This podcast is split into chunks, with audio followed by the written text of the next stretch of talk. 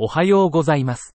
放射線腫瘍学の新着論文の AI 要約をポッドキャストでお届けします。よろしくお願いいたします。論文タイトル。マイパスウェイヒト上皮成長因子受容体にバスケット研究。ヒト上皮成長因子受容体2で変化した進行性固形腫瘍患者の組織非依存コホートに対するペルツズマブプラストラスツズマブ治療。My Pathway Human Epidermal Growth Factor Receptor 2 Basket Study.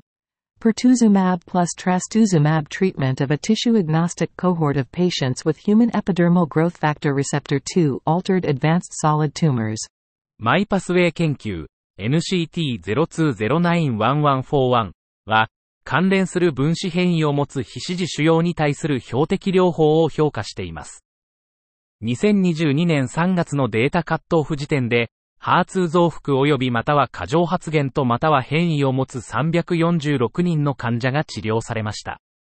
ハーツ増幅及びまたは過剰発現を持つ患者の客観的応答率 ORR は25.9%、263分の68、95% CI、20.7と31.6でした。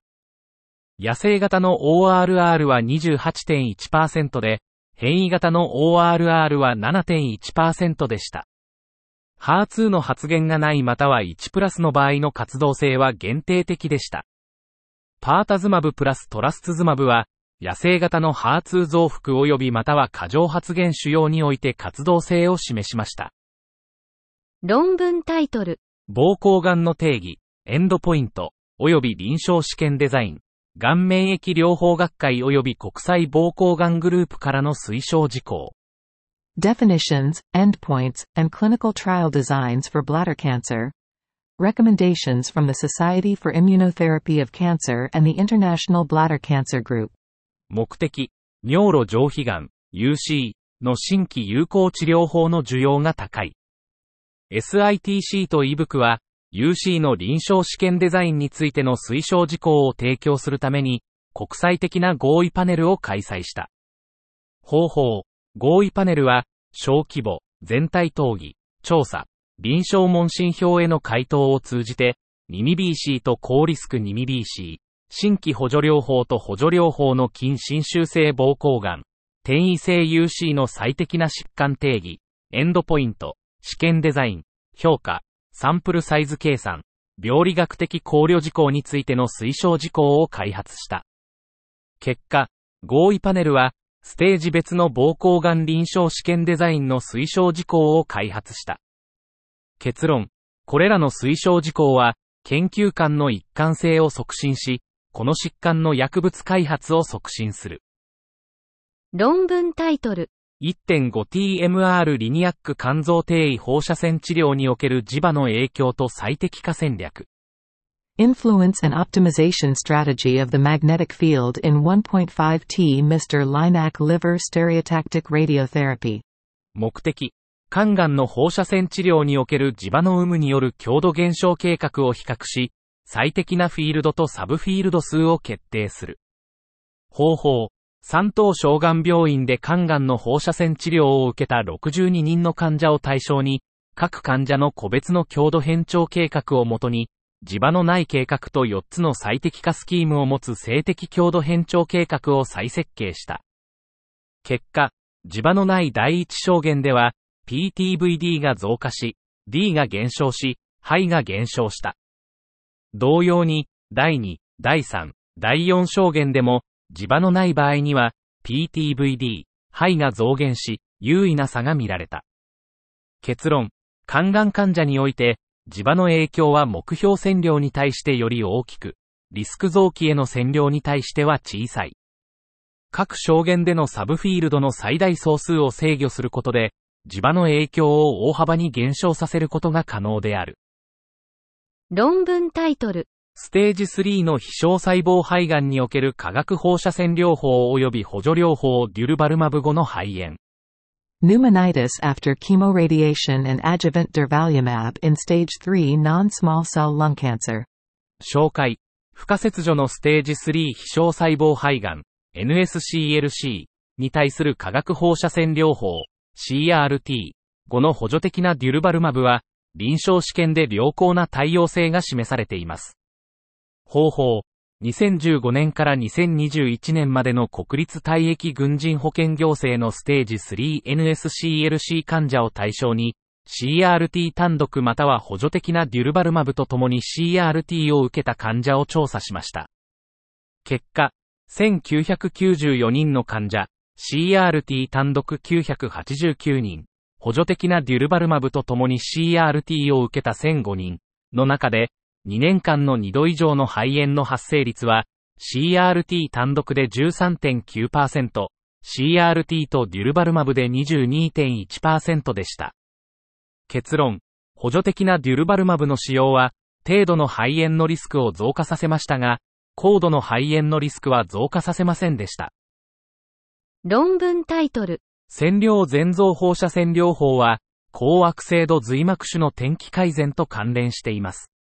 Dose escalated radiotherapy is associated with improved outcomes for high grade meningioma.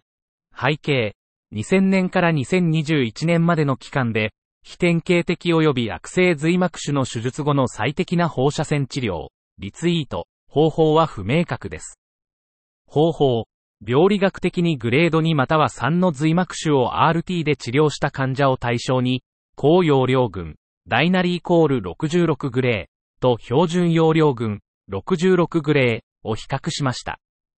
結果、118人の患者、グレード2が111人、94.1%が対象となり、54人、45.8%が高容量群、64人、54.2%が標準容量群でした。高容量群の3年、4年、5年の無増悪生存率、PFS はそれぞれ78.9%、72.2%、64.6%で、標準容量群は57.2%、49.1%、40.8%でした。P イコール0.030。結論、高容量放射線治療、ダイナリーイコール66グレーは、高グレード髄膜腫に対して局所制御と PFS の改善をもたらし、放射線壊死のリスクは許容範囲内でした。論文タイトル。根治手術を受けていない浸潤性乳がん患者の局所制御を確立する際の低位体放射線療法、SBRT の有用性。Utility of stereotactic body radiation therapy, SBRT, in establishing local control for invasive breast cancer patients not undergoing definitive surgery.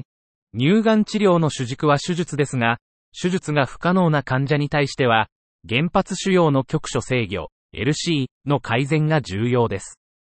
2015年から2022年までの間に、21人の非手術候補者が SBRT を受けました。SBRT 後の初回画像検査では、主要サイズと SUV の中央値がそれぞれ20.8%と65.2%減少しました。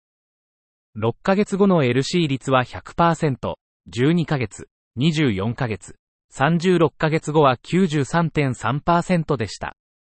地域進行は4件、17.4%、遠隔進行は6件、35.3%報告されました。急性毒性の発生率は G1 が47.8%、G2 が4.3%、G3 が8.7%、G4 が0%でした。SBRT は非手術患者において良好な LC をもたらし、対応性も良好でした。論文タイトル。MR ガイド下放射線治療、MRG リツイート、システムのための頭蓋内低位放射線手術、SRS のコミッショニング、MR リツイート1特定と線量測定のエンドツーエンド検証。Commissioning intracranial stereotactic radiosurgery, SRS, for an MR guided radiotherapy, MRGRT, system, Mr. RT localization and dosimetric end to end validation. 目的、マリディアン脳内パッケージ、ブレーン TX の初報告で、MR ガイドの立体定位放射線治療プログラムのローカリゼーションと線量精度を評価。方法、ブレーン TX は専用のヘッドコイル、マスク固定システム、高解像度 MR シーケンスを含む。基板とコイルの減衰を定量化。結果、コイルと基板の減衰はそれぞれ0.7%と2.7%。MR から RT へのローカリゼーションの変異は 0.49mm、IECX、0.27mm、IECY、0.51mm、IECZ。ガンマ通過率は 1cm と 1.5cm のターゲットでそれぞれ97.1%と95.4%。結論。すべてのローカリゼーションと線量評価は、SRSSRT システムの TG142、TG101、MPPG9。A。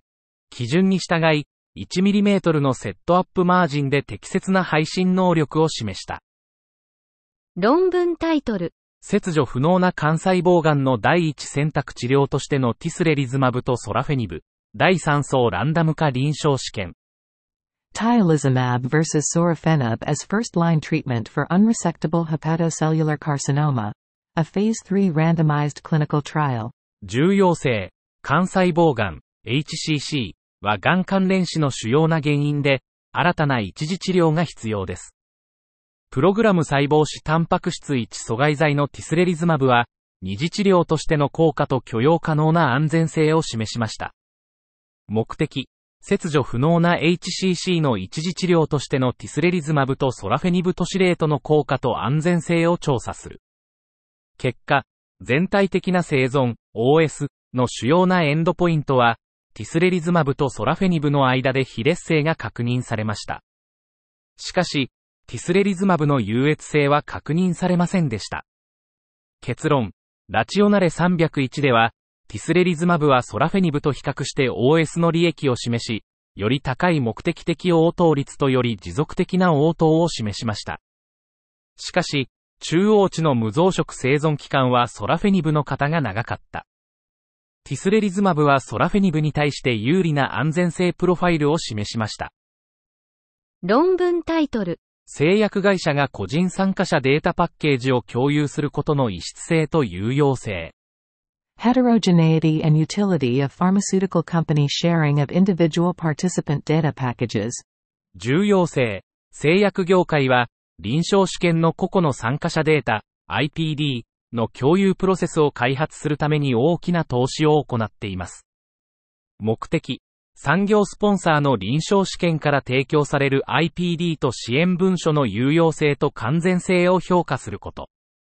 デザイン、設定、参加者、2022年2月9日から2023年2月9日までの間に、過去10年間の固形腫瘍の治療のための抗がん薬の米国食品医薬品局登録を支援する203の臨床試験のうち、91が IPD リクエストの対象として確認されました。結果、要求された91の臨床試験のうち70から IPD パッケージが取得され、データ提供までの中央値は123日でした。結論。